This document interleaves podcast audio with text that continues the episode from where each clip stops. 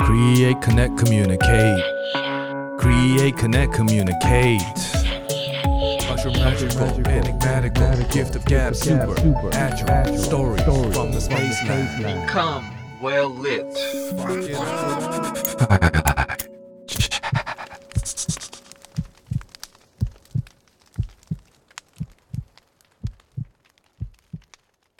Uh, no, No? Okay. So yeah, I will give you a little bit of an introduction and then we'll just uh we'll just talk.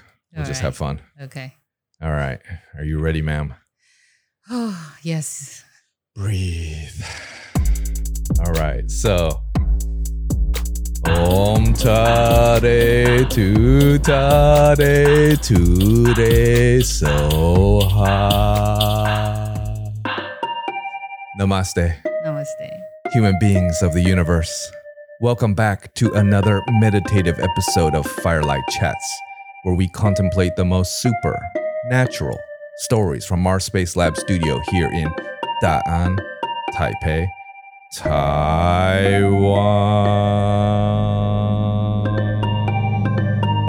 Taiwan. In this non dual experiential episode, we welcome you to become intimate with us vibrating like the third eye, unfolding like the lotus ear.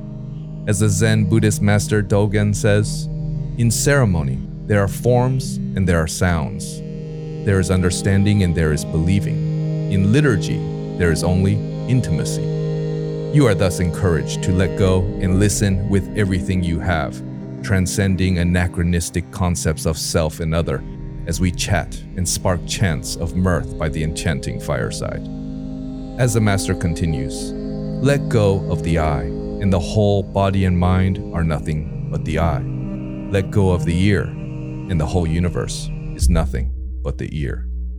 From Buddhist names endowed by the Dalai Lama to bondage and BDSM, from Krav Maga to Shaolin Kung Fu to choreographing fight scenes in The First Kiss of the Night, from learning to teaching, from photography to industrial design, impact entrepreneurship to VJing and immersive theater experiences. From Taiwan to Nantes, France, to Bristol, UK, and back to Taiwan.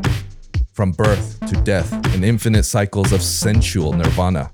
Our special guest for this episode is a unique, variegated, and fluid soul with stories from this world and maybe others to tell.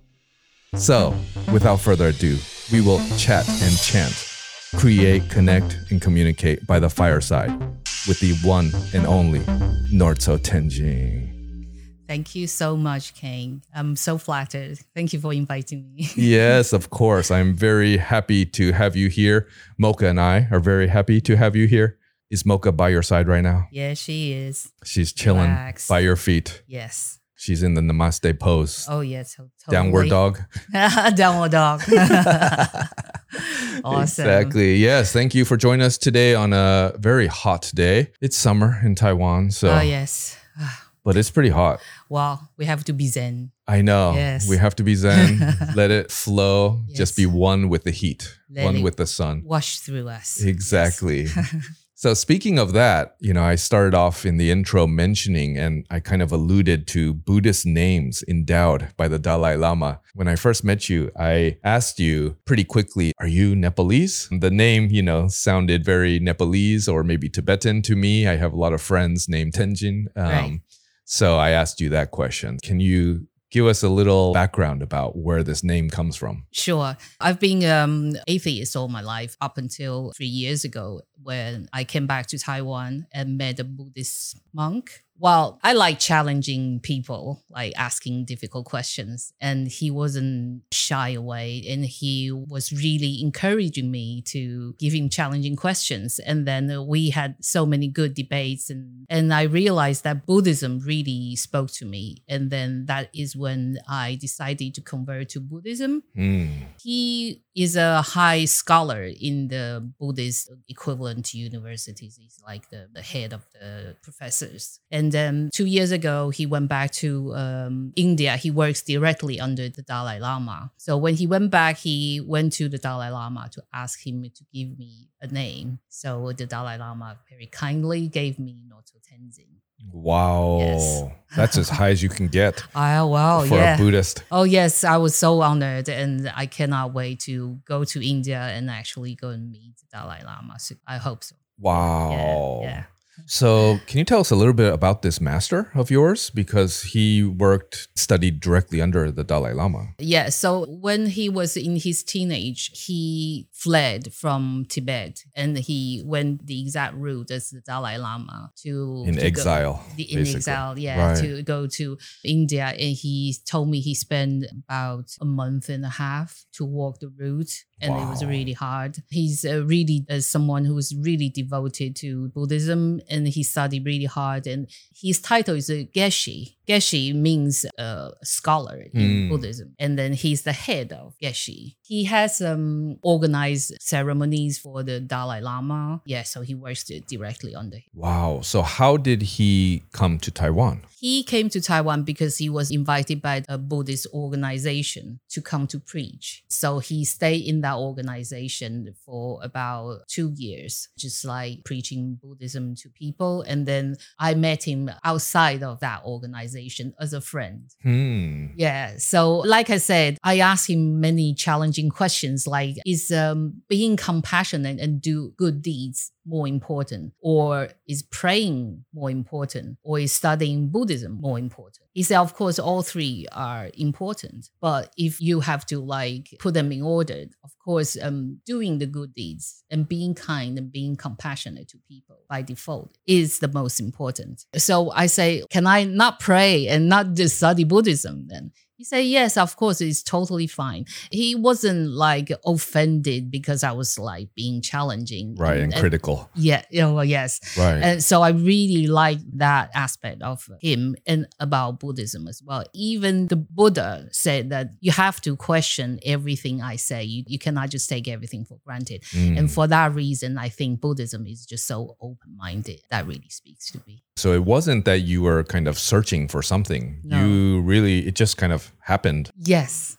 It's a chance meeting and right. became a friendship and then Yes. a deeper kind of philosophical communication, basically. Right. Yeah. And he kept saying, don't regard me as, as your master. I'm your friend. And don't just call anybody master until after maybe five to seven years, until you really know this person. And then you decide to regard this person as your master. Just don't take it like immediately. Mm. And then realize that maybe two years, five years later, and, and find out that this person isn't Isn't exactly a master.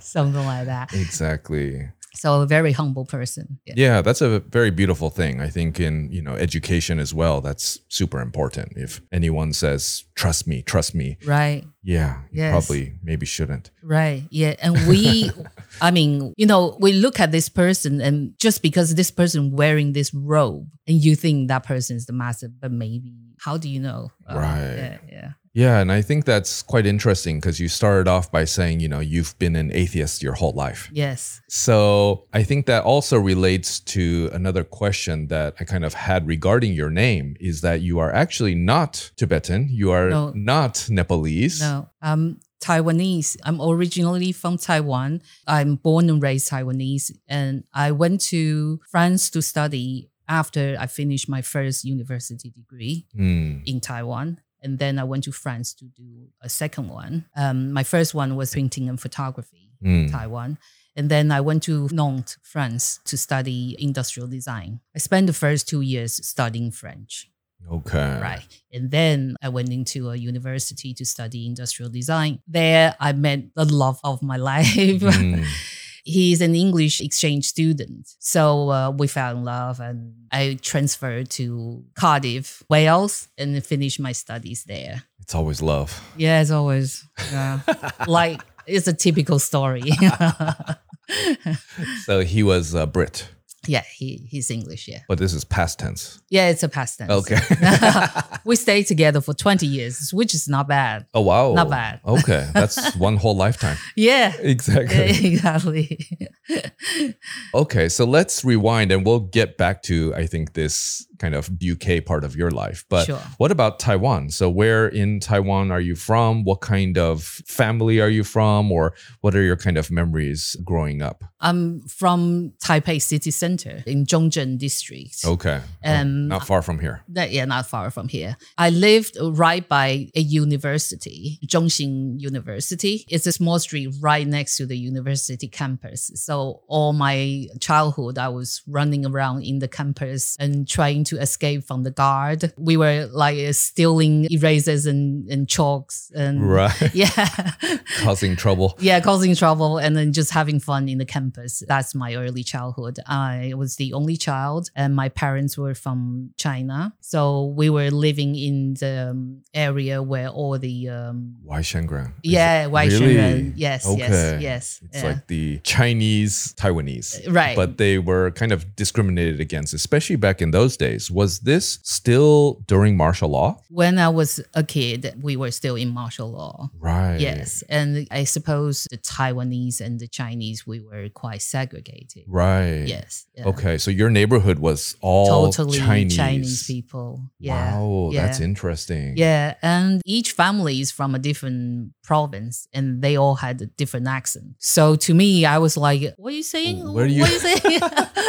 it t- took me a while to understand everybody's accent. Yeah. Right. yeah, yeah. Oh, that's super interesting. What Yeah. about your family? Do you know about the roots, the Lao Jia of your family? Totally not. I Oh. know nothing about it because my father was uh, working for the intelligence, so he So couldn't. You're not allowed to know. No. So he didn't tell me anything at all. I kind of resented him for that because I wanted to know about my roots. Your family. right. Yeah, yeah, exactly. But he wouldn't talk no, to you. no, he wouldn't talk to me a lot, almost nothing at all. It's interesting because I think it's pretty Taiwanese culture, anyways. You know, even nowadays, a lot of my students have no idea what their parents do. The the last guest, Charlene, who works on the same film as as you, Yes. the first kiss of the night, she Yes. also said that she has no idea really what her father does. Really? Okay, Right. interesting. so, but I can imagine a person working for the intelligence Yes. would be even harder. Right. So there was only one time he got really drunk. Oh, the He truth said- serum. Yeah. Alcohol. A little bit. He told me a little bit. He said, You know who I am?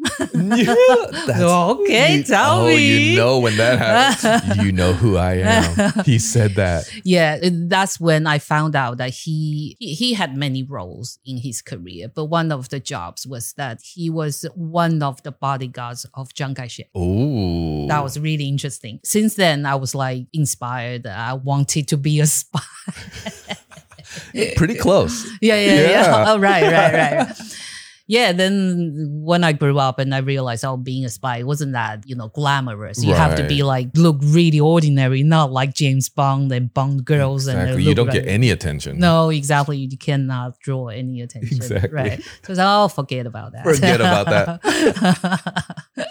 That's pretty hardcore. That's a pretty important job right, right, right. back in those days, especially. Sure. So uh, I imagine, although I've never seen it, but I imagine he knows some kung fu or he Right. really good at it. Yeah. And that makes a lot of sense, as Yes. we alluded to in the beginning, and we will get to in a bit. But Sure. you have a pretty deep kind of uh, love, fascination, and training with martial arts. yes, yes. That's my biggest passion in my life. Yeah. So it must run in the blood, possibly. Must be, must be. wow.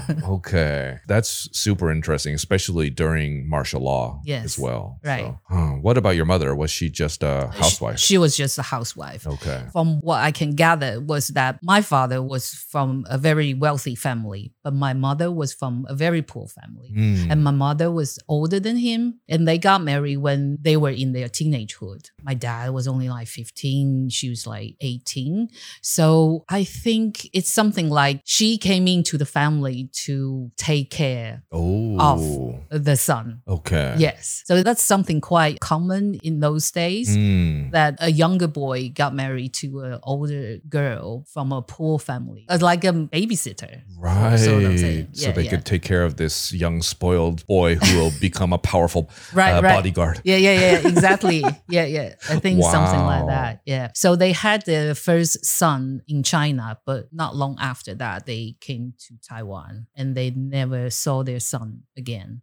Oh. Right. I I didn't know that until two years before my mother died. No she told way. yeah and i was kind i was kind of offended because i thought all my life that i was the only one but i'm not the only one anymore That's crazy. How old were you at this time?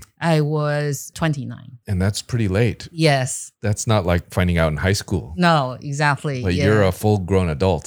yes yeah And by that time, you had gone abroad as well. yeah and i finished my studies i finished my studies when i was 27 and i wanted to stay in the uk because i wanted to be with boyfriend Mm. And then my dad say, "Come back home. We're old," and that really kind of broke my heart. So I decided to come back, and my boyfriend followed me. Mm. So we came back, and not long after that, my dad died, and my mom died quite soon after because she was heartbroken. Right. Yes. Oh, wow. Wow. So yeah, so when I was 31, we came back for two three years, and then uh, when I was 31, we both went back to the UK again. wow. And that's when she dropped the bombshell. When Yeah. did, was this also alcohol? Was she drunk and said, Do you know who you are? no, no. Well, I suppose it was because my dad didn't want her to tell me. And then my dad passed away. So she decided to Oh. tell me. And I have one, just one photograph of my mom uh, still in China holding a little boy. And I always ask my mom, so who's this kid? Who's this kid? yeah. She says, oh, it's a neighbor, neighbor. It's a neighbor's but kid. I think that is my that brother. was your brother. Yeah. So you have a brother out Yeah, there, I have a actually, Brother, yeah. right? Yes. And he he's like 20 years older than me. Oh, So crazy. So I think he's very he's very old. And a question people like always ask me is that um don't I want to go back and find out Hmm. and find my root?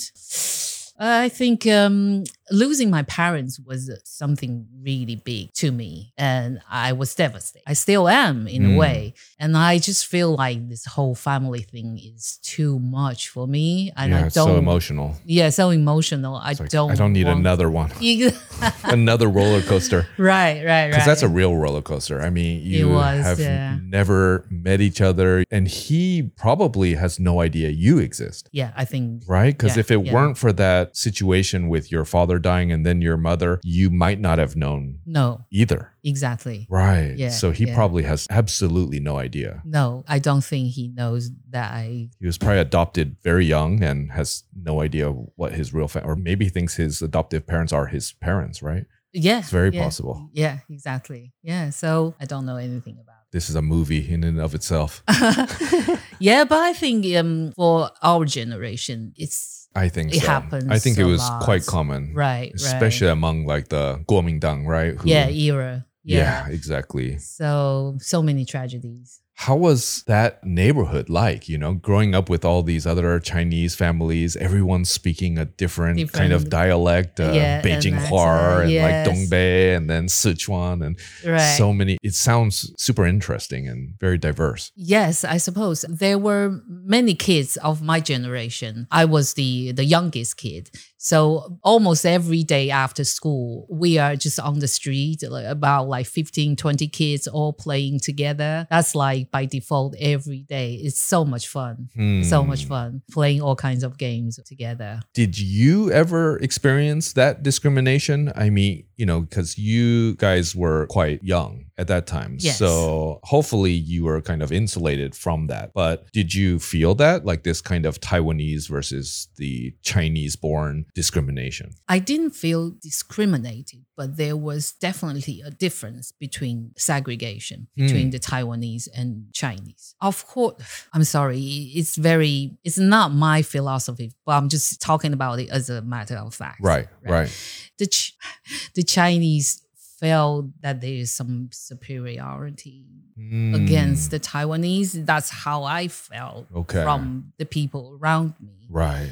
Ah, oh, it's so hard to even say it that um that they they are less educated or less this Civilized and or- that. See, yeah, Yes. exactly. Mm. I don't know. Uh, when I was younger, of course, I didn't know better, Mm. and that's what I was told, and that, that's how I felt Mm. because yeah, That's And your then- environment. Yeah, yeah, yeah. And then when I grew up until I was like uh, late teens, I started to read some forbidden books. Ooh, those are the best. Right. the banned books. The- yeah, yeah, exactly. Right. And then I really, really opened my eyes and, you know, thinking that, oh, maybe the people that I always thought were good weren't good people. And Mm. yeah, and, um, and the fact that we are all human beings, why w- someone who's more superior than the other? And that's when I decided that I didn't want to buy into this kind of things. And then um, I realized that KMT w- wasn't that as perfect. beautiful as their propaganda said at that time. Yeah, yeah, yeah. Yeah. So, so I challenged my dad and say, "Why are you working for this um, This side, this cor- party. corrupted?" Right. uh, yeah. And then he said, um, "Well, I give you pocket money, right?" Ooh. I said, "Yeah." And he said, "But KMT pays me salary, so do you want your pocket money?"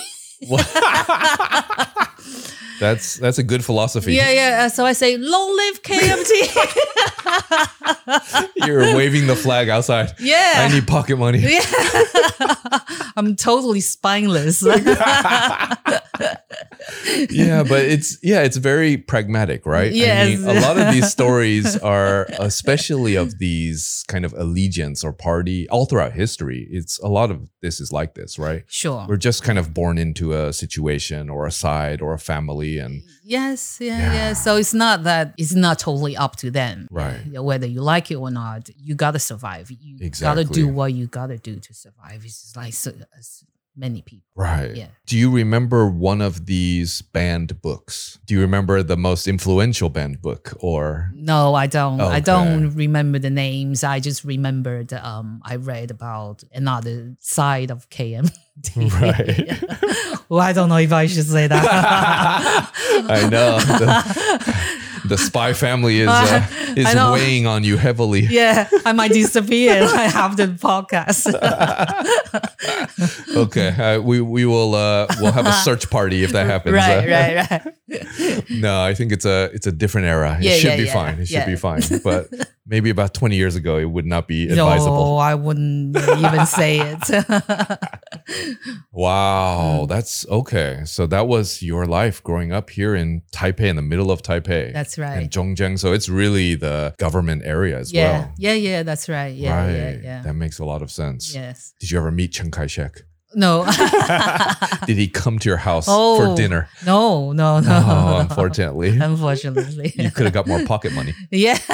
Oh, yeah. My godfather was um, the general of the three armies. Whoa. Yeah, so that was your I- godfather. Yes, I remember the first time I went to my dad took me to visit them. It was like um, you know, soldiers everywhere, like guarding, and then I got a big red envelope. You did get a that was the hongbao. whole point, yeah. Very thick. Where did you go? Did you go to the base or no? This is their private home. The- Their residence. The It residence. was like yeah, like um big big house with uh, Right. With a with a room full of hongbao that they uh, yeah. heavily guarded. Exactly. Yes. and your dad was one of those guards. he was. Yeah. Don't you know who he is? exactly. You figured it out at that right, time. right, right. Wow, Yeah. that's amazing. Okay.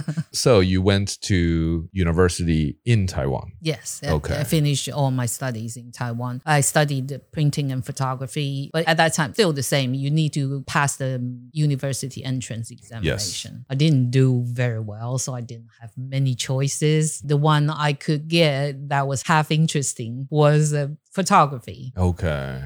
but it's a journalism school. So it's not like art school. And I really wanted, I was so excited that I wanted to do some artistic like photography, but it just got. It's more they- like documentary news photography. Mm, yeah, yeah, yeah. so, so I was like disappointed. So when I finished my studies, I wanted to do really do something Mm. like Hmm. design or art related. Yeah. So I went to France. So that brought you to France. Yes. Okay. So why did you choose France? I didn't want to go to the States like Mm. everybody. I wanted to walk my own way. Walk your own walk. Yeah, Okay. exactly. So I wanted to go to Europe. So it's either France or Italy. I chose France. And had you spoken French at that time? No, just some bad words. Just um, Bhutan. Okay. Yeah, something like I that. see. Okay. Just the important words. Yes. Those are always the first. oh, yes. Yeah. That Get you means interested. that gets you right? interested. Right. Exactly. And then if you're serious, you got to move there. Right. That's right. Okay. so you went beyond the curse words yes. and you actually went to Nantes. Do Nantes. you remember what year was this? In 91. In 1991. Yeah. Okay. It's very ancient. I know. So please look it up on Google, everyone. what 1991 was like in Nantes. yes. So where is Nantes, France? Nantes was on the west side of Mm. France. It's the capital of Loire-Atlantique, It's like the Brittany region, Brittany. the Brittany. the- the Loire River and the Loire Yes. Valley as well, that's right. Yes. which really is beautiful. amazing. Beautiful. I've been Yeah. there. Oh, I yes. went with one of my old students from NYU. Shout out to Vic, not Victorian, another good friend of mine, but another Vic. Uh, and we went driving through the Loire Valley. And Oh, wow. Yeah. Checking out all the castles. It was, it's so beautiful. Yes. Amazing. So this is kind of at the end of the Loire Valley, Right. like right. towards the coast. Yes, that's Yeah. right. Um, so what is Nantes like? Nantes is a very bourgeois city. I think it's about half a million inhabitants. Uh, really beautiful, really clean. I went there to study French as a foreign language for first two years. hmm At the beginning, I was um, hanging out with all the Chinese Taiwanese students, and um, then I realized that it doesn't get me to practice my French very often. So I decided to um, to explore uh, to meet other people. So I became really good friends with six other girls. They are all from uh, Scandinavia. So I was always hanging out with them, and I, of course, I was the shortest one. They're all like Scandinavians are tall. Yeah. they're all like six foot tall uh, Mhm. and they can drink like 12 pints of beer like, Right. really crazy so i spend a lot of time um, Getting drunk. i don't drink Oh, Yeah. well, good for you. Uh-huh. Yeah, you, yeah. You would have died. Uh, exactly yeah. just by drinking coca-cola i got really high you know Okay, so it's- get Uh, me going on for the whole night Oh, Yeah, really? yeah, yeah, A yeah. wild girl. yeah. so um, we went to pubs and clubs, and that's what I want like to doing. And then you know, if you're like foreign girls in France and teenage in the early twenties. Mm. French guys, they want to talk to you. Oh, They're they very do. keen on like practicing their French, like Yes. your French with them. Exactly. yes. so I made a lot of progress in a very short time. That that's usually how it works. Yeah, even if you're not drinking alcohol, if alcohol's around, it's Yeah. good, right? Right, And the right. social situations, and then Yes. especially if there's some kind of sexual tinge to there, uh, it helps Yes. with the inspiration. Yeah, totally. Yeah. Yeah. Yeah. yeah. Oh So- goodness.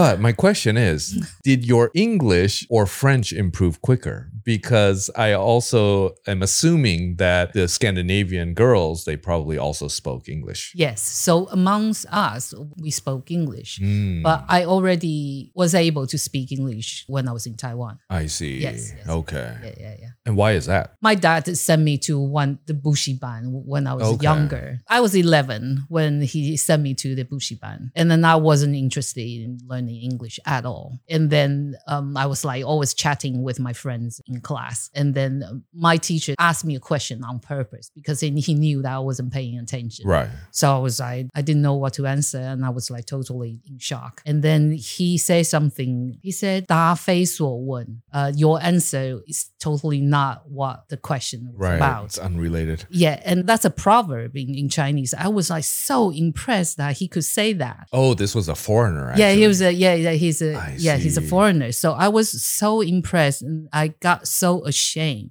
Oh, that's interesting. And then I decided, right, I'm going to, To get learn serious. English. Yeah, yeah, yeah. And ever since I studied so hard. Because this foreigner like busted out with a Cheng Yu. Yes, exactly. Right. Yeah, that's how I started to get serious about like learning English. That's that's pretty yeah, cool. that was fun. It was cool. Yeah. Okay. Yeah, yeah, yeah. I see.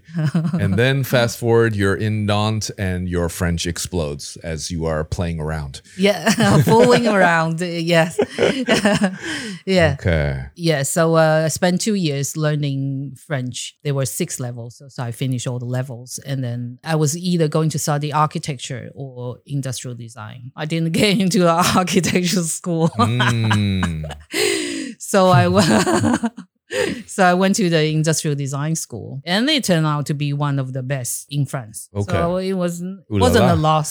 Yeah, Yeah. yeah, yeah, yeah, Very nice. yeah, yeah, yeah. So you did a four-year bachelor degree there in. I did only two years, and then I transferred to Cardiff to Oh, finish that's right. the other two. years. Love pulled you away. right? Yeah. And um, uh, my headmaster in, in Nantes was like, Are you completely crazy? Our school is like one of the best, but you are move transferring away. to Cardiff. Yeah, the comp. Yeah, and the French don't like that. No. If you pick the UK over France, that's that's a huge no-no. that is the insult. Historically, Yes. exactly. Terrible. right. But I was so determined. Yeah. Yeah. Oh wow. The British won. Yes. Wow. So this Brit, he was a foreign student at your same school. yes. Yeah. He Okay. was an exchange student. So I, I was the- you know, French people they speak English, but they don't want to. Exactly. Yes. So I volunteered to take care of the two English exchange students. So I really took care of one of them. you did your job very well. Oh yeah. That's very French of you. Amazing. Yeah, yeah. Okay. What happened to the other one? You totally just forgot about the other oh, student. he tried, but I wasn't interested. Oh, that's hilarious. Okay. So, what was your best memory from this two year stint? Oh, it's maybe more than two years, right? Because it was the first two years of studying yeah, French, and then two years of the college. Yeah, yeah, it's brilliant. I really love this school. You know, like in Taiwan, like going to the university is like uh, you finish all the vigorous studies till high school. And then you just give up on life. you just start partying. Yes, yeah, yeah. exactly. Right. So, but th- this French school was so serious, and they say that you have to dress properly like a designer, although you're just a student. Mm. So every day, like guys, they will wear their shirt and tie. Girls all dress like properly uh, to go Mm. to school. You have to regard yourself as a designer. And people are really serious. The studies is really interesting. So we have one project, one design project each month, and then you have to uh, make a model in the end and do presentation. It was the early days in the nineties, right? So Mm. um, there was no, oh, it's, uh, we didn't use computer at that time. So How do you do that? so like with a presentation board we have to use something called letra set Ooh. it's um it's like a scratch card so like you have letters from a to z and then you scratch the letters onto the presentation board wow. yeah the word letter by letter To make a presentation. yeah and you staying Wow. up like for at least a week just to do the presentation That's pretty old school. that, that's very and do the all the technical drawing with with a pen and Right. a ruler and everything That's good though, I think, because we kind of Yeah. lost that, you know, that tactile art, right? Of- Right. S- So I think your, your all the skills are solid. Mm. Right, right, right. You can- it's very old. is I that how know, you yeah. do PowerPoint nowadays? You're like, no, let me do it. I just want to. I'm gonna. I'm gonna carve in this. uh, Yes. like early days of printing, like you have to carve the wood. exactly. The wood blocks first. Yeah, yeah, and then- exactly. They And then, print. stamp them all, and then print them.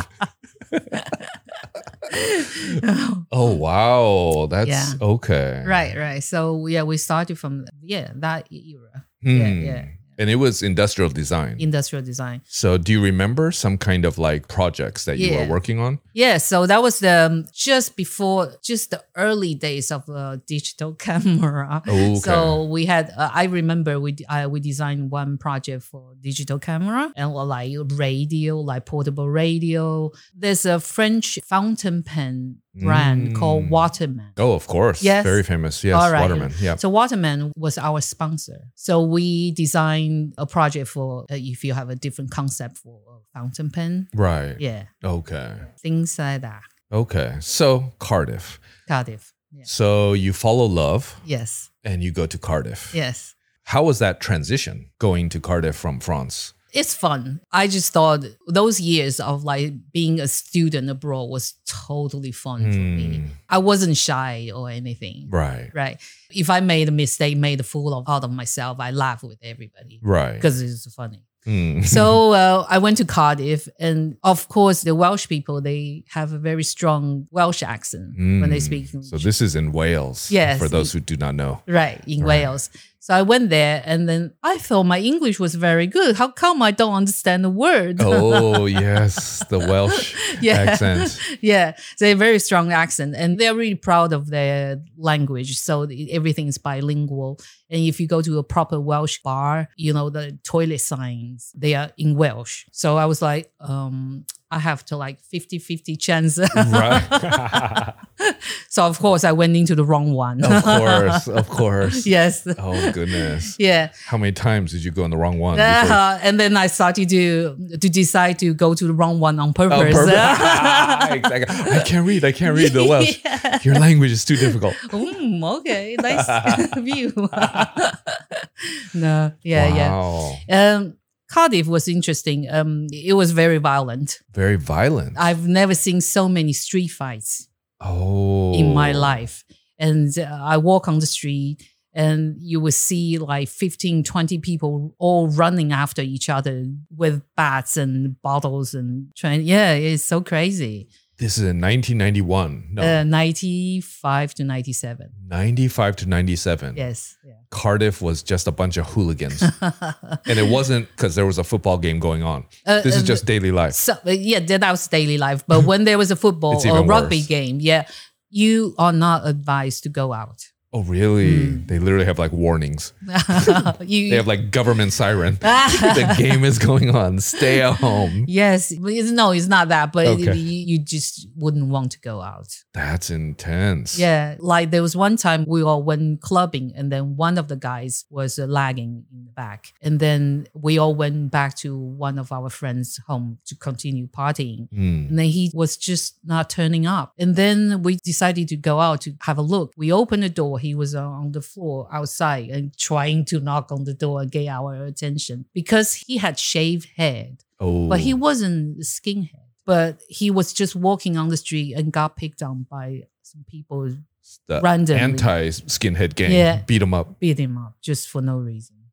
Whoa, that's crazy. Yeah. People are quite violent.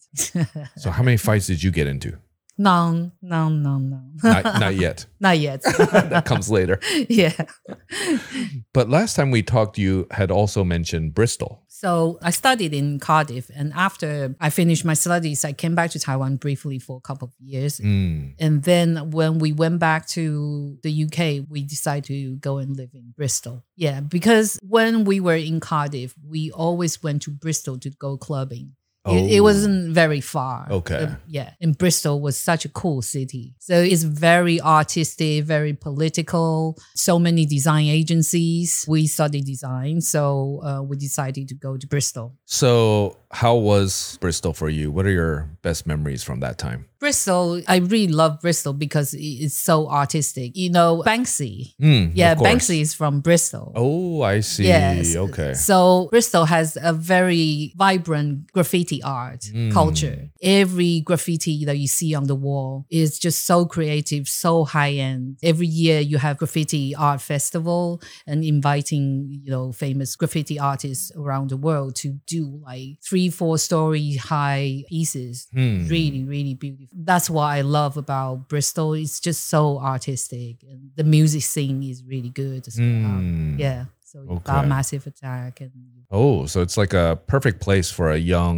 graduate, Yeah, arts. arts Studying art, graduate. yeah. Right. So, were you able to kind of explore these artistic needs of yours that were kind of, you know, building since you were in Taiwan? Now it seems like, you know, you have graduated with a degree. Were you able to kind of pursue those endeavors? The music side is uh, more for my ex-husband. He's a, a turntablist. a Okay. Hip-hop turntable. In Taiwan, he was signed by Budweiser. Oh, He was in a band with two other people. One of them is uh, Marcus Aurelius. yeah. Famous DJ Famous here DJ, in yeah, Taiwan. Yes, he stayed and we left. Yeah. Wow. So, um, so this is like deep Taiwanese history here, Right. For the Taiwan heads. Yes. What Yeah. year was this? So it was um 97 to 2001. So your boyfriend at the time, the love of your life, Yes. was a DJ Yeah. turntablist. Yes. Marcus And Aurelius was, He was um he, he was rapping. he was Yeah. rapping. Yeah, yeah. And then there was another guy, he did some rap as well. Uh, Marcus did MC as well. Yeah, so three of them they were touring Taiwan, DJ and rapping uh, Okay. in nightclubs. I see. Yeah. What was the name of this group? It's called the Triple Stage of Darkness. The Triple Stage of Darkness. It's so funny. That sounds like heavy metal. Or All right, something. right, right, right, right.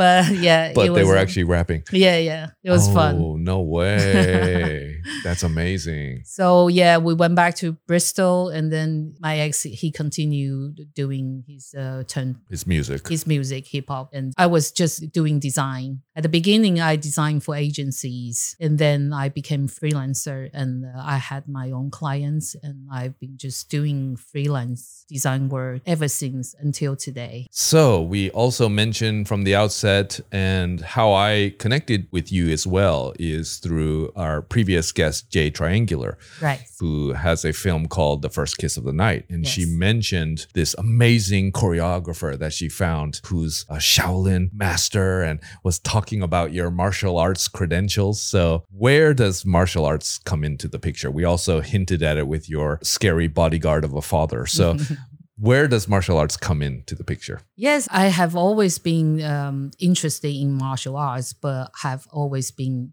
discouraged. Mm, When I was a teenager, one of my best friends was um, Taekwondo Taiwanese champion. And then I always say, Oh, I want to learn martial arts. And he said, Ah, it's too late for you. If you don't start in- uh, from childhood, you can never become the champion, blah, blah, blah. And I was like, Oh, okay. Yeah, okay. And my dad never encouraged me either mm, but you know i love those jackie chan movies mhm, of course. Who i doesn't? always wanted to like be a part of it every time i came out of the movie cinema yeah, you i just like always- start throwing come punches. on, and- yes, punching everybody yeah. yeah, Jet Li too. Jet Li, Right. Jackie Chan. Yeah, yeah all that amazing. yeah so and then until i was in my 30s i decided that's when i realized i, I don't want to be a world champion Mm. i just want to Just do wanna something uh, I kick want- people's butt. i just want to do some things i like to do Mm, So I decided that's when, you know, my parents passed away and then I had no baggage anymore. So I decided to do whatever I like to do and be whoever I want to be. Right. So uh, that's when I decided to um, to start learning martial arts, and I like things that are practical and straight to the point. And of course, the influence of my dad, like being a bodyguard, I want to learn also because I don't have family, so I always have to take care of myself. So, Right. so I feel like I want to learn something that is practical. So I went to learn Krav Maga. Krav Maga was the first thing I. I You went learned. straight to the source, to Straight the to the soul. yes, yes. And so it was um, called British Krav Maga Association. And the instructor himself, he came from a military background. And a lot of the students were from military, either trying to get into the army or the Royal Marine or the retired Marines or mercenaries. So the, the guys, they were all like really big guys. Yeah, Yeah. huge killers basically Yes, they could just kill me like with their small with finger. their pinky. Yeah, exactly. that's the school you want to join. yes, yeah, yeah. Wow. Yeah, and people can't see you. This is a podcast, but you're not the tallest, the biggest. No, I'm Woman. only five foot two. but Right. 157 centimeters, very small. Yes. Right. Yeah, but you know, small people have advantage. We are fast. Or we might Hopefully. Yeah. I was pairing up with a guy who was a rugby player. And then, yeah. So he's like more than six foot tall, like 190 centimeters. I basically like charged in and clinched on him and then went to the back Hmm. and then just climb on his back. And I was ready. You know, I didn't do it, of course, but I could just like elbow him to the top of his head and I could Wow. some damage, just- right. so I, I did that just within a couple of seconds, and he was like, "Oh, where are you? Where are you?" Like- no way. Yeah. You just climbed on him like a monkey. yeah, exactly. So small people have advantage. So basically, we have to be vicious. So I fight dirty. yes, so that's Krav Maga, right? Right, Krav Maga right. is an Israeli martial arts Yes. developed for the IDF, which is a pretty infamous another governmental agency, right? Israeli Defense Forces. Oh, these words just turn me on. It is derived from a combination of techniques used in Aikido, Judo, Karate, boxing, and wrestling. It is known for its focus on real world situations and its extreme efficiency. Yes, yes. So basically, uh, Krav Maga takes the best bits of all the martial arts. Mm, and just go directly. Yes. Dirty. yes. Yeah. It's okay. It's encouraged in Krav Right. Maga. Right. So we do like knife defense, stick defense, choke defense, or choke from the front, choke from the side, choke from the back. And what if it's bear hug and da da da, all kinds. Mm. So every class, it's just something different, something new. It's just so interesting to me. To me, it's just so much fun. It- It's like in Jackie Chan's movie without Mm. being in the movie, right? right, right, right, right, right. exactly. Because those are the kinds of scenes they like too. Yeah. And then just like go for the yeah. If you're small as well, you can just go directly. Without kicking too high, right? It Exactly. goes you right can there. go straight to the point. and especially those guys are and so a big tall. guy. Yeah, but yeah, there yeah. is a vulnerable area for men, Yeah, no matter how big they are. right.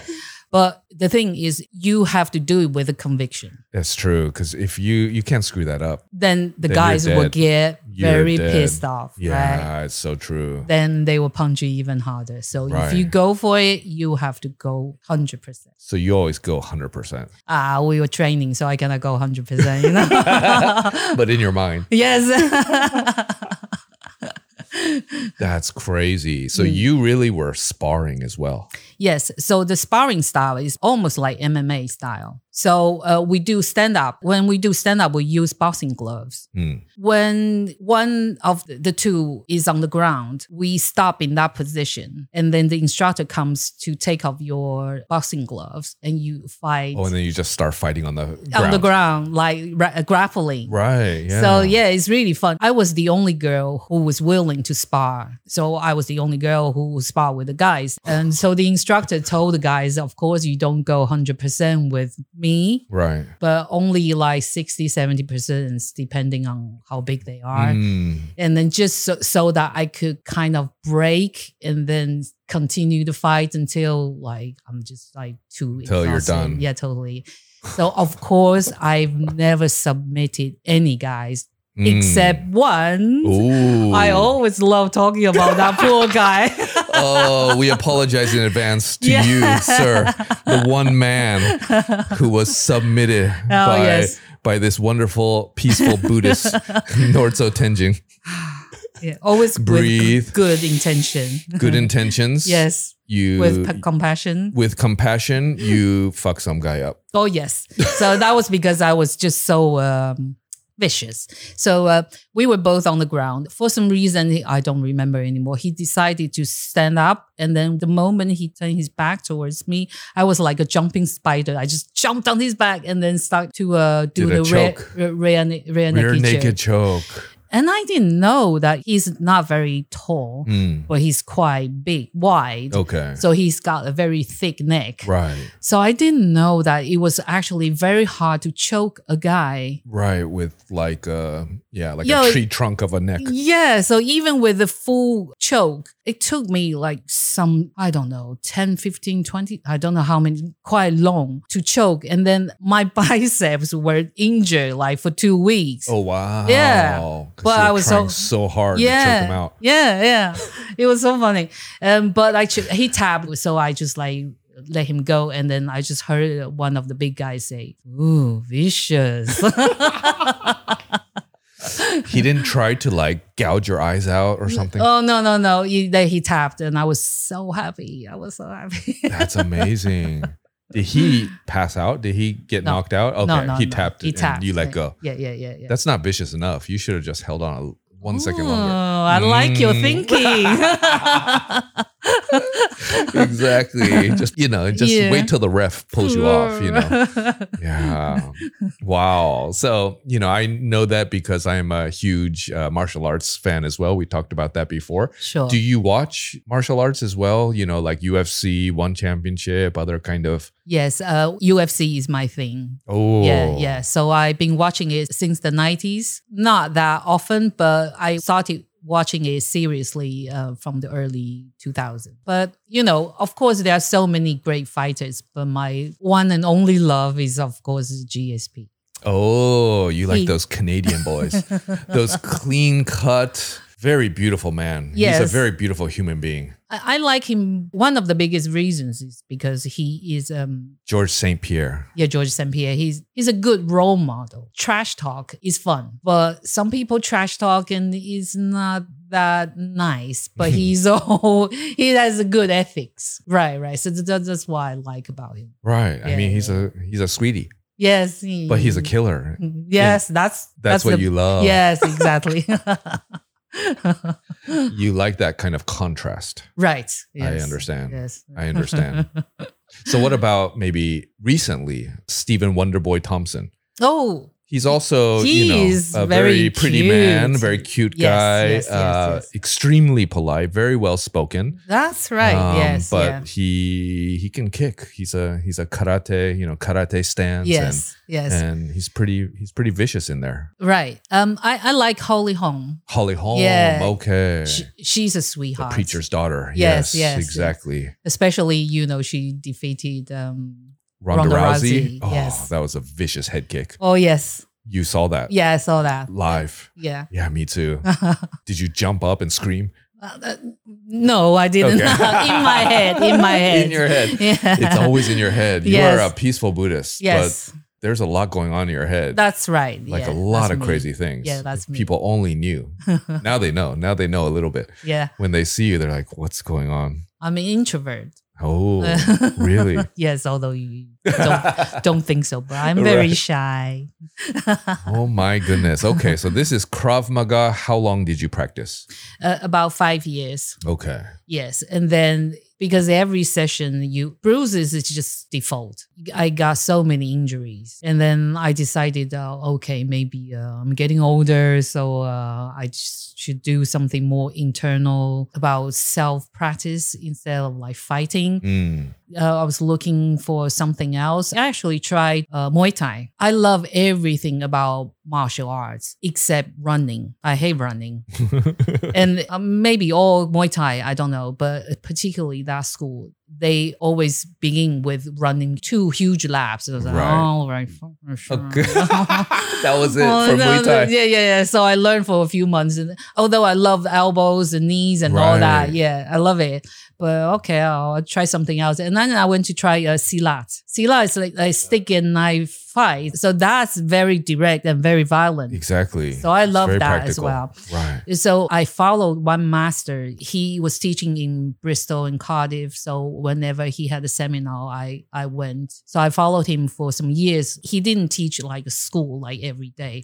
So he only run seminars. So Mm. whenever he had a seminar, I went. So I did that for a few years. But then it was when I found out that there was a Shaolin, genuine Shaolin warrior monk teaching in Bristol. And I was thinking, who can be more genuine than him? Someone from Shaolin, Yes. from Henan. Right. That's intense. Yeah, so he went to Shaolin Temple uh, when he was like four years old, and then became a master when he was eighteen, and he was one of the baddest ass. Straight up from the mountains of of Henan. Hernan, Yeah. yes, yes. So um, he was um, Shaolin Temple. They do performance around the world to promote Shaolin culture, Right.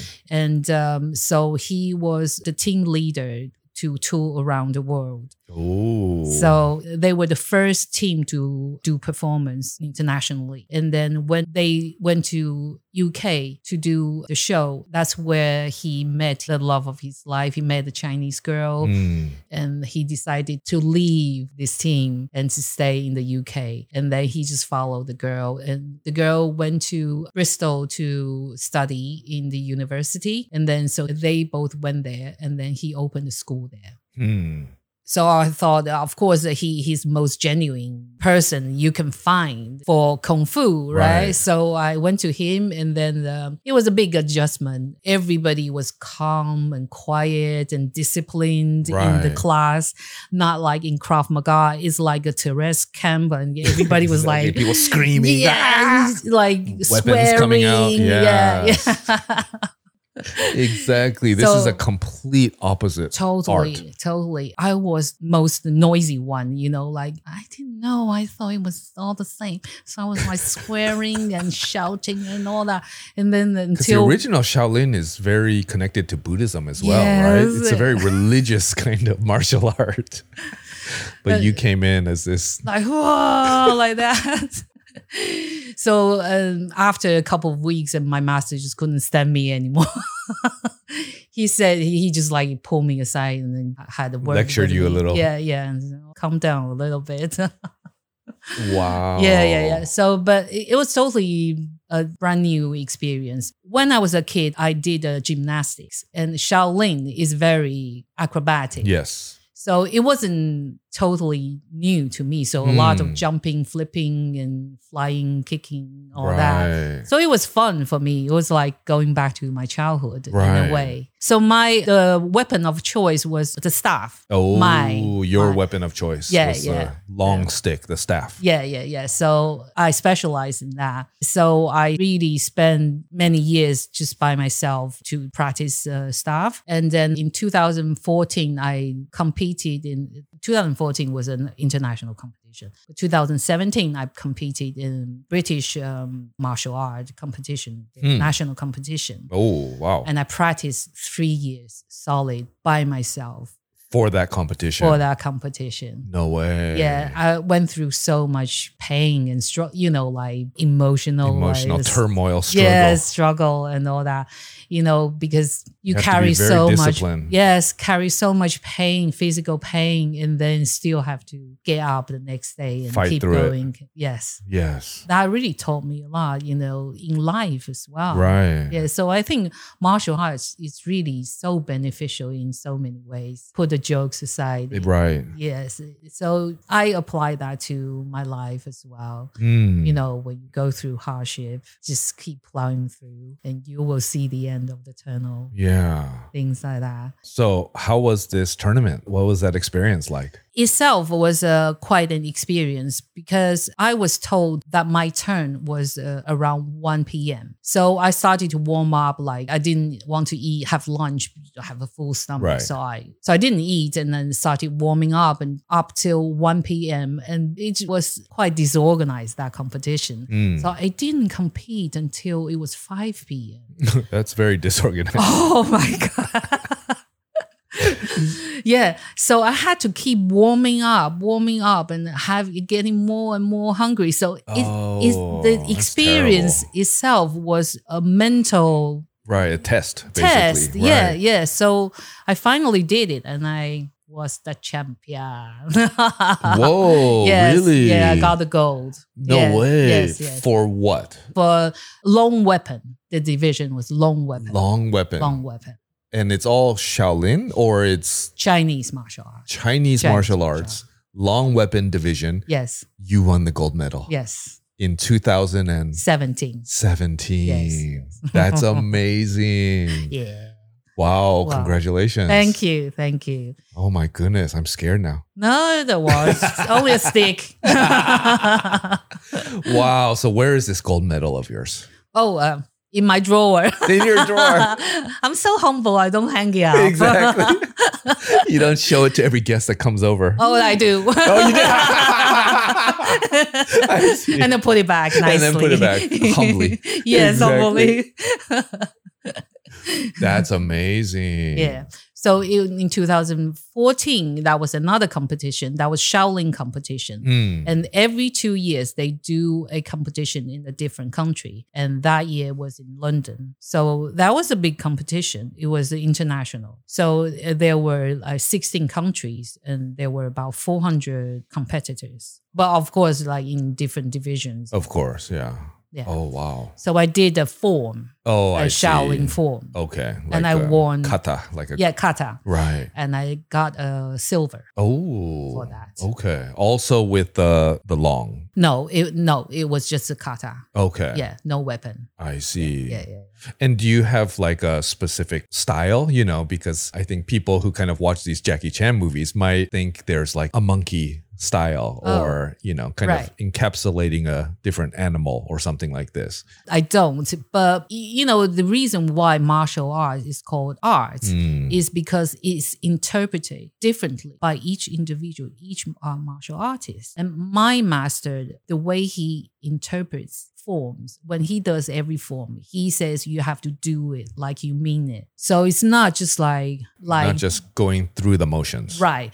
But every punch, every every strike, you have to imagine that you are Like doing punching through someone. Yeah, yeah, yeah, yeah. Right. So we do it like that. And although each form lasts only about one minute, and when you finish the form, it's like hit, you know, high intensity. Right. into- Oh, I see. into- H I I T. Oh yeah, yeah, yeah, yeah. It's like, oh my god, you're just totally exhausted. Right. Yeah, yeah, yeah. So that's how we I do a form. Okay. So- Good enough to get a silver medal. Yes. Oh wow.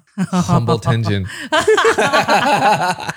wow. so, which one is more meaningful to you? This silver medal in the international competition or this gold medal a couple years later, which is in kind of a more practical form, right? I mean, Yes. you're actually using a weapon. Right. The second one, the staff, just because the amount of time I, I invested and the whole journey and all the um, internal struggle, uh, all the ups and downs. And I, I was living in a very small flat. Mm. And, you know, in the UK, it rains all the time. You don't always get go outside to practice. Exactly. Mhm. So um, with staff, the proper way of doing it, you have to do it really close to the body. So I was in a very small apartment. Mm. And every time I practice, I have to push all my furniture away and do it in a very small space, right. which is perfect. That's yeah, exactly. I was Yeah. going to say that's a perfect environment. exactly. So, although I had all the scratches on the wall and on the, On the ceiling, ceiling. and all that,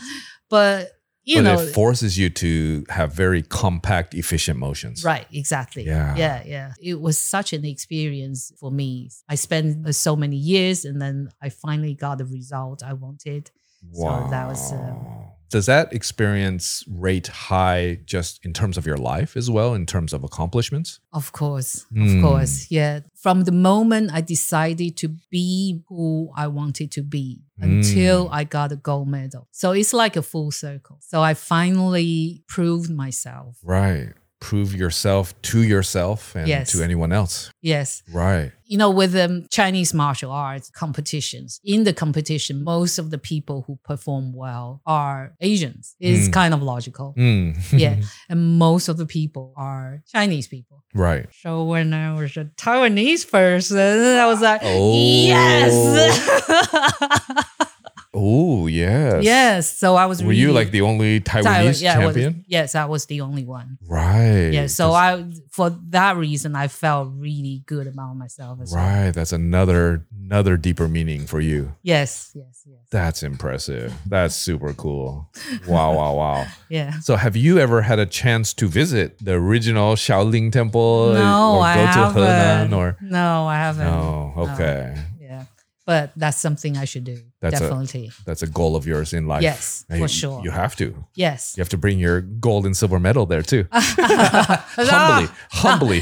They wouldn't even look at that. exactly. Who am I over there? Like, right. but Shaolin Temple and visiting the Dalai Lama, they are the oh, Yes. those are two kind of bucket list things yes, for sure. for that sure. are still to come. yes, for Right. Sure. Yes, You can uh you can kind of hear mocha. I was wondering what. that is. yeah. Yeah, mocha just lapping up her water behind me peacefully. yes, she is thirsty. Wow, okay. So then I think that brings us to Jay Triangular's movie The First Kiss of the Night. Yes. So yes. what are you tasked to do in this film? Right. So um, there are three things I have to choreograph. Mm. One is their forest training scene. So Jay described uh, how they envisioned the scene was going to be is like panning the camera like 360 degrees, and wherever the camera points to, the person has to do one thing. So I'm planning on 10 different moves, and so I'm going to teach one move to one person, and then that person like- just do 10 different people or 10 different people. And then I think they are going to have a group uh, training scene. So they are all going to do something together. right. So I'm planning on teaching them one move. So they do it all together. So that's one thing. And then another one is the main one is the good versus evil. Is the big sister 13 versus the uh, exorcist. right. Shout out to Missy Hyper, uh, Yes. future guest. right. Okay. Yes. Right. Interesting. Yeah. She, she's a very interesting individual. Exactly. Yes, Yeah. We are yeah. looking forward to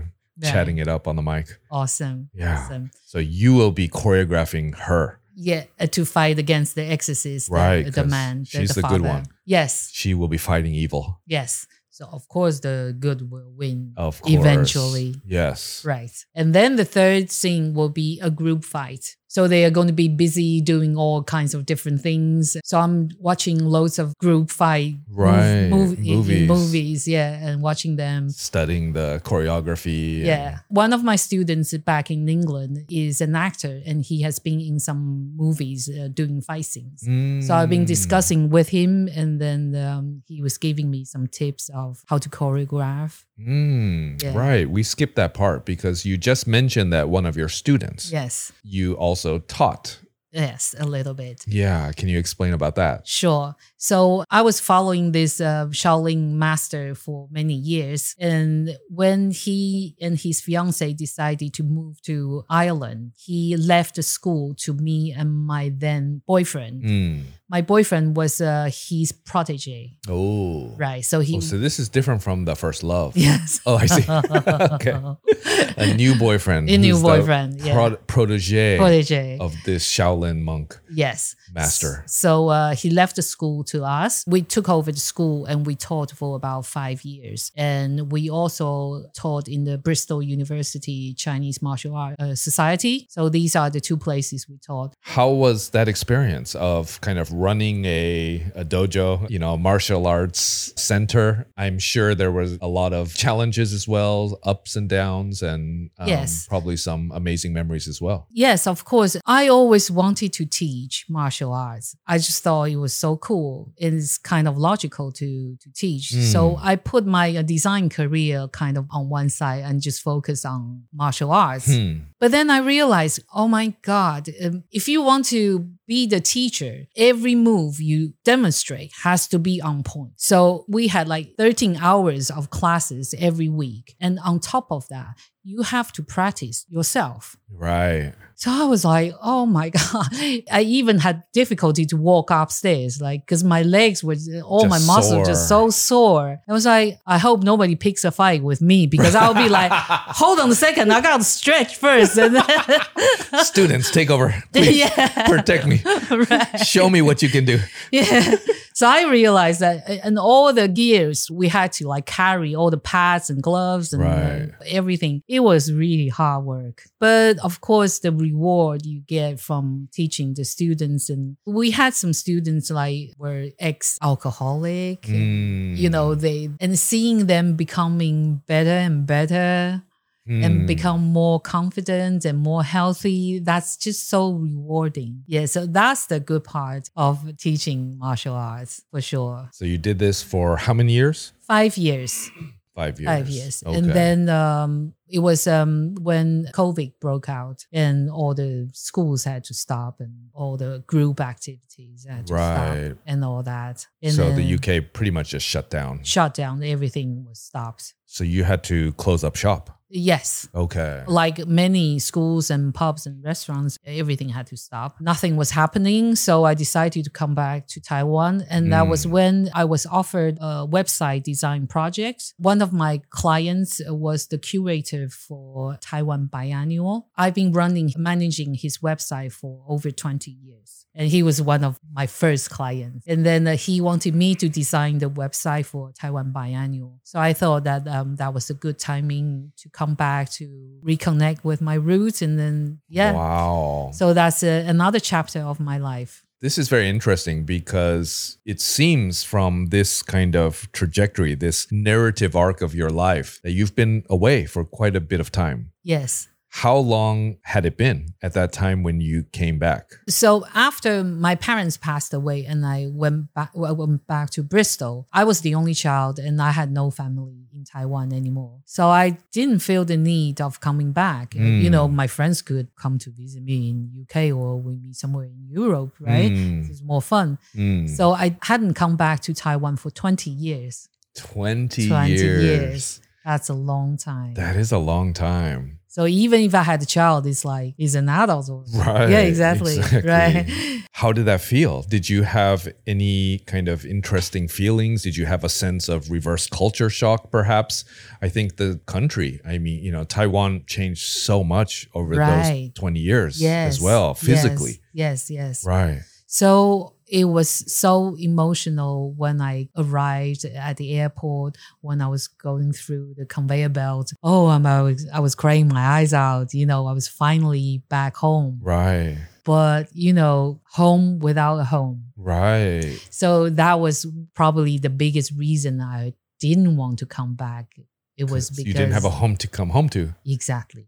just the whole island, Right. which right. is kind of scary, right? Because it's like, where do I, where do I go? Where yes, do I Yes, yes. Right. So, yeah, so it was really emotional. So I first had to go through quarantine, and then I decided to move to Danshui because it's just um, somewhere that I could have a beautiful view. Mm, Right. hmm So Close enough to Taipei. Oh, yeah, close enough to Taipei. If you take the train, don't drive.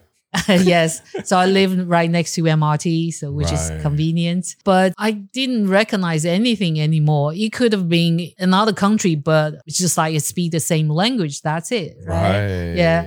So it's totally foreign to me in a way, but so familiar as well. So it's very um Mixed emotions. yes, mixed emotions. Right. So I had to like build my friends again Right. From scratch. from scratch. Yeah. Mm. yeah. Of course, there were like some old friends and from a long, long time ago, but they all had families and Mm. they all had their friends and their Right. circles. So it's not the same anymore. exactly. Yeah, yeah. So um, I just happened to find Taiwan Impact Entrepreneur on my Facebook, and then I was, oh, what's that? And then I started to connect and network with uh, foreign entrepreneurs in Taiwan, Mm. and I really felt like I belong to this circle. So this is Taiwan Impact Entrepreneurs TIE. E. TIE. Can you explain a little bit about this organization? Uh, so it was originally just a Facebook group created by Andrew Clerk, and he is a South African entrepreneur. And he decided that he wanted to be with other entrepreneurs and talk about business with foreigners. So that's why he started this group and just like once a week in in a cafe and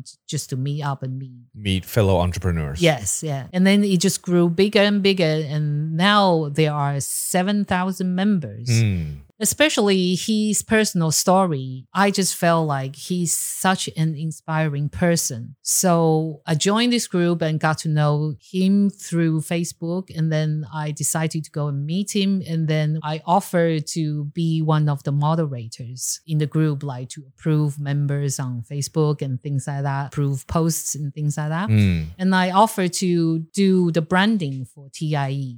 Maybe there were other people who offered the same thing, but I was the first one who actually did it.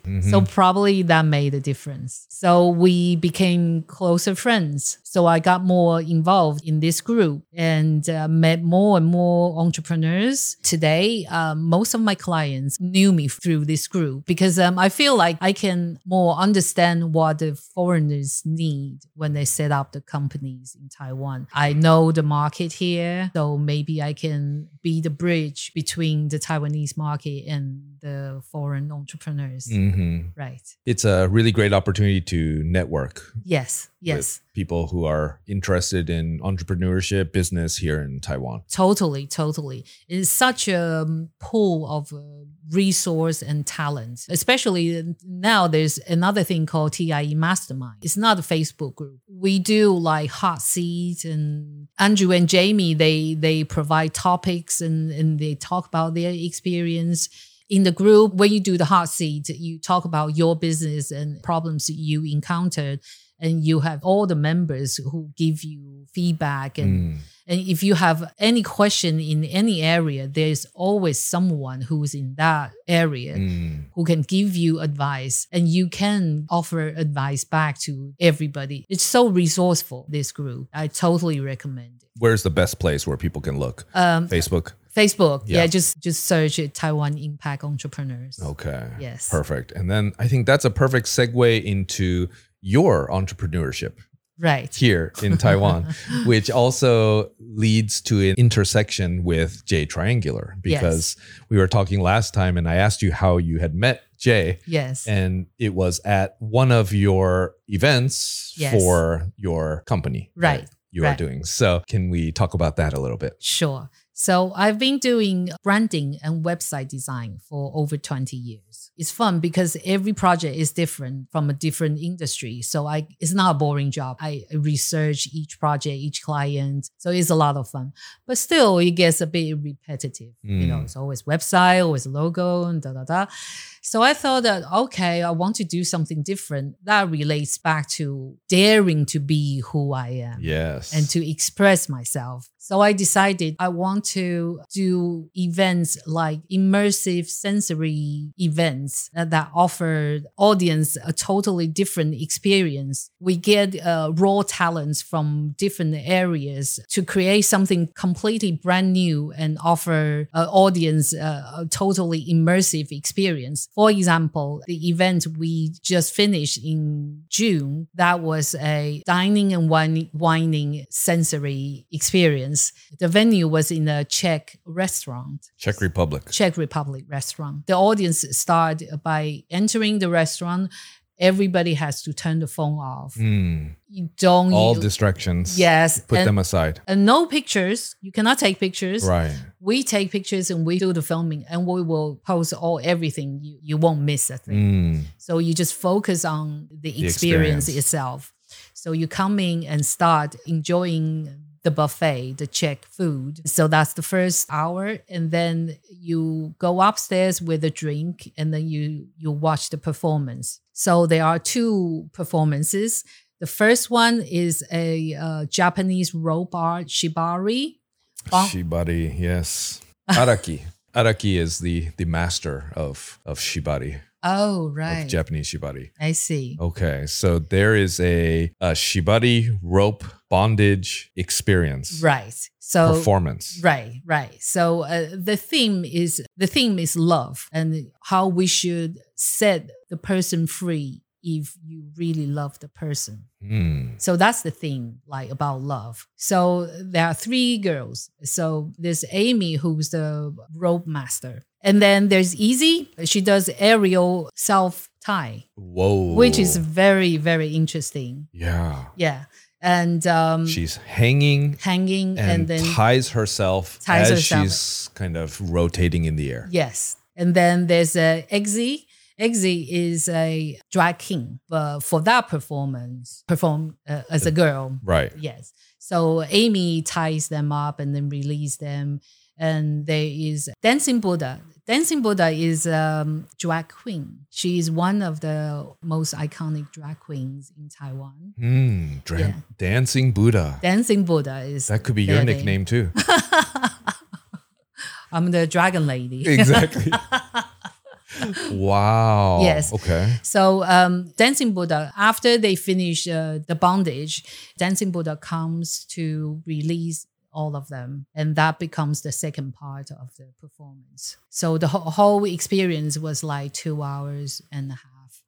Wow. So it's totally immersive. And I did a projection on those artists while they are performing. That was my projection art. Okay. So this is a digital visual kind of Yes. projection art experience. Yes, yes, yes. Designed by you. Right. right. And you are projecting this onto the second half or the first half as Both, both. well? Okay. Yes. So depending on uh, the content, I did different projections on- Right. on the artist, and there is a screen on the back, so onto the artist and onto the back, Okay. Yes. With music as well. Of and course. with music and beautiful music, high standard music. Each performer was just so brilliant and so talented, and they all did a wonderful job. Tickets were sold out, totally sold out for two events in a row. One Saturday, one Sunday, were both sold One out. weekend. Yeah, well, one one weekend. okay. And then everybody was saying to me and my most talented business partner, Anya Whitehead. okay. shout out. Anya. Shout out to Anya. She is so talented and full of brilliant ideas. So people say to her, Wow, you've got some balls to charge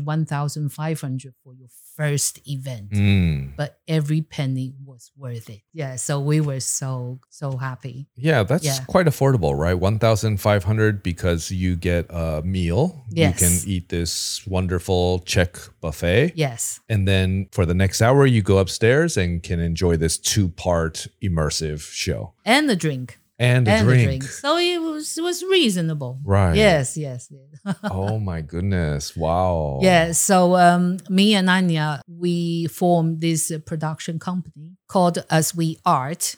As we art. As We Art. yes. Yes. It was originally called As We Are, but we thought we give it a spin. Right. Call it As We Art. As we art. Yes, so we will continue bringing out similar, but could be totally different, immersive sensory events. So uh, we are planning on our next one in November, but I don't want to talk too much about much it. about it, Yeah, yeah. yeah, So it's going to be exclusive again, and then combining different talents and different forms of art. So, how many people were at each event on Saturday and Sunday? So the restaurant itself upstairs is quite small. The restaurant is called Divatlo. Divatlo. Divatlo is a Czech Republic restaurant. Mm, And the venue is quite small, so we could only cater for 40 people. 40 max capacity. Max. Yeah, so, Okay. so each event was like 40 people. But we want to keep it exclusive and small Mm. for all our future events. Right. Yeah. That's pretty impressive, though.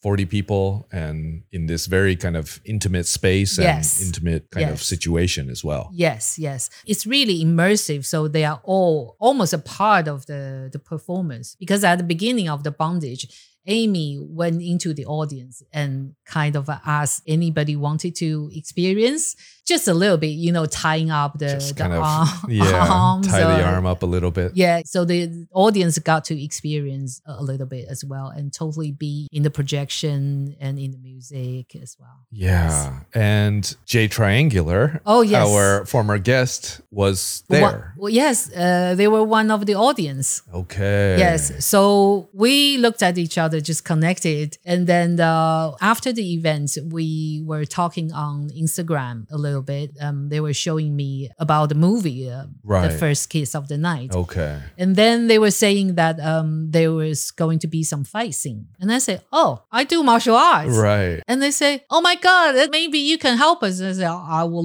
love to, because that's like one of my dreams." Right. So I feel like my life is like going to full circle. I like know. all the their dreams coming Just true. coming to you. Yeah. Crazy. Yeah. So that's how you found We- this role and Right. are jumping on the film and trying to choreograph these amazing scenes coming up in the second part Yes. in September. right. Right. Yes. Uh, That's amazing. yeah. And Jay Triangular is such a talented person. Mm, exactly. Yes. I think this movie concept is just so brand new that I just cannot wait. Yes. There is a Kickstarter campaign going on right now. So please check that out at thefirstkissofthenight.com. Um, you can find that, donate anything, anything helps. Um, it's a- Anything helps. $5, $10, we will make it happen. yes, Yes. exactly. And then in September, there will be this crazy forest fighting scene. You will be there. Missy Hyper will be there. Jay Triangular will be there. And, And I you will, will be also be there. there. Yeah, I can't wait for this. Cool. This is going to be super amazing. awesome. awesome. And after our podcast, Jay and I were talking, and they were talking very excitedly about the new kind of fascination with BDSM and. and not only BDSM, but also this rope bondage. Jay was showing me her IG of being wrapped by Amy. right. And so I guess this is all thanks to you. Oh, the, thanks to everybody, every all the performers, uh, everybody in in our crew. Right. Yes, yes. Oh my goodness. So how did this what was the initial kind of inception of this idea? Where did this idea come from? It was actually in TIE. Or we were doing a mastermind. I wanted to do something to do with visual art, visual projection, and my own fascination of bondage and BDSM. Hmm. So I was talking about how I can make the whole thing happen. So I was on the hot seat, and then there were other entrepreneurs. They were giving me ideas, and one of them say, "Why don't you do it in the like speakeasy? You know." Mhm, That of was the or- course. yeah speakeasy that kind of um like exclusive uh, Yeah, behind the door underground Yes. secret. You have to kind of knock, and a little little door opens. Yeah. And, Hello, who are you? Right, right, right. So I was thinking, oh yeah, that's great. But to me, that was just an idea. But I really don't know what's happening with me or what's to do with Taiwan. Everything was just falling into place ever Mm. since. And things just started to happen. I started to meet the right people, discovering the right events, venues, and then it just It happened. just happened. It's so That's crazy. amazing. That's so crazy. And your first event, and it was sounds like it was a great success. It was a great success. I I was just so grateful. and I feel so fortunate. Oh, it's amazing. Yes, yes. I feel like if you are true to yourself and just be yourself and just go into the world and go for it, and things will fall into place. Hmm. And November, Yes, November. November, there will be another one. The second one is coming. Yes, yes. And plans are underway secretly. Secretly, it's totally different. It won't be anything to do with BDSM. It will be totally different Huh. experience. Hmm. Okay. Yes. So if people want to find out, I know this is exclusive, but how? Oh. How can they Oh. find more information? How can they follow? How can they be updated to, you know, know if they are interested in attending in November? Right. So uh, please go on to Facebook and Instagram and find As We Art. As we art. As We Art. Okay, that's where you can find that information. Yes, please.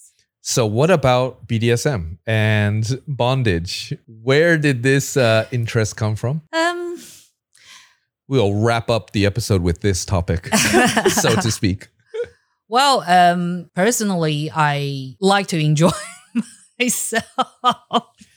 You have become a free woman, we see. right, right, right.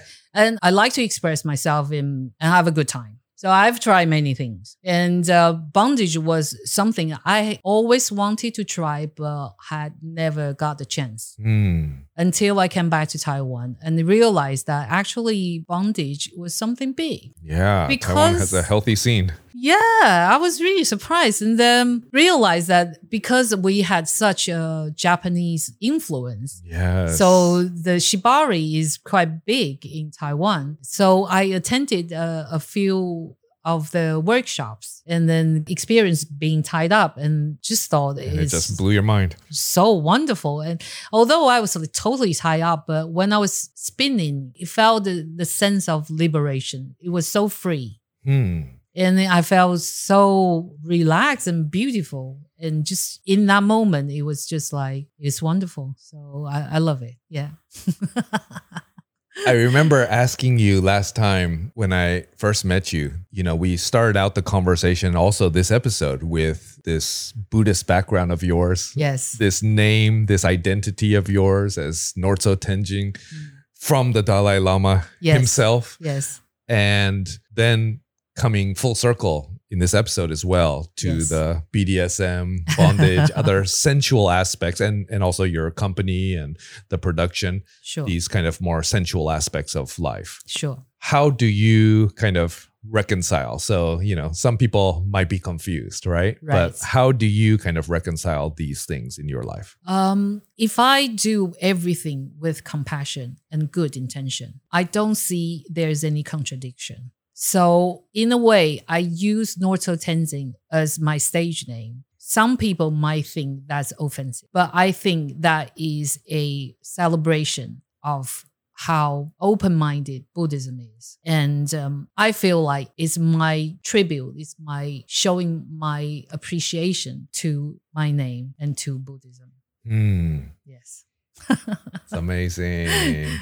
I love it. I love that compassion of yours. I, I can feel that in all of our conversations, all of your stories as well, and your really amazing life up until this point. And Thank you. and I am very excited to come visit the set and see your choreography, your kind of martial arts, and very interested to follow everything that's going on with As We Art. Yes. As We Art as well. It all is quite amazing. And it sounds like you are really coming full circle and Yes. enjoying your life back in Taiwan after this many years. Oh yes, I cannot wait for what's coming up. Like in my life, it's just so exciting. So many things are happening. on that note, we will celebrate that. We'll celebrate your story, your life, and celebrate what is to come in the future as well. Yes, and one of the amazing things is like meeting you as well, Kane. Oh, thank you. Thank you. Yeah, likewise. It's really, really a pleasure. We have to thank Jay as well Yes. um, for for making sure. this happen. But yeah, I Yes. think that's the beautiful thing of Taiwan, right? It's yes. it's a small place and you know,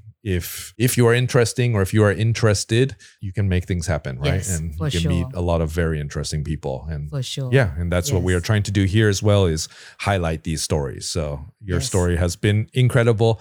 I really want to thank you so much again for sharing them so openly, so compassionately. uh, it's been uh, amazing hearing these stories. So thank you very much. Thank you, Kane. All right. All right. Okay, everyone. We wish everyone a beautiful, compassionate, peaceful day. So thank you for listening. Goodbye, everyone. Peace.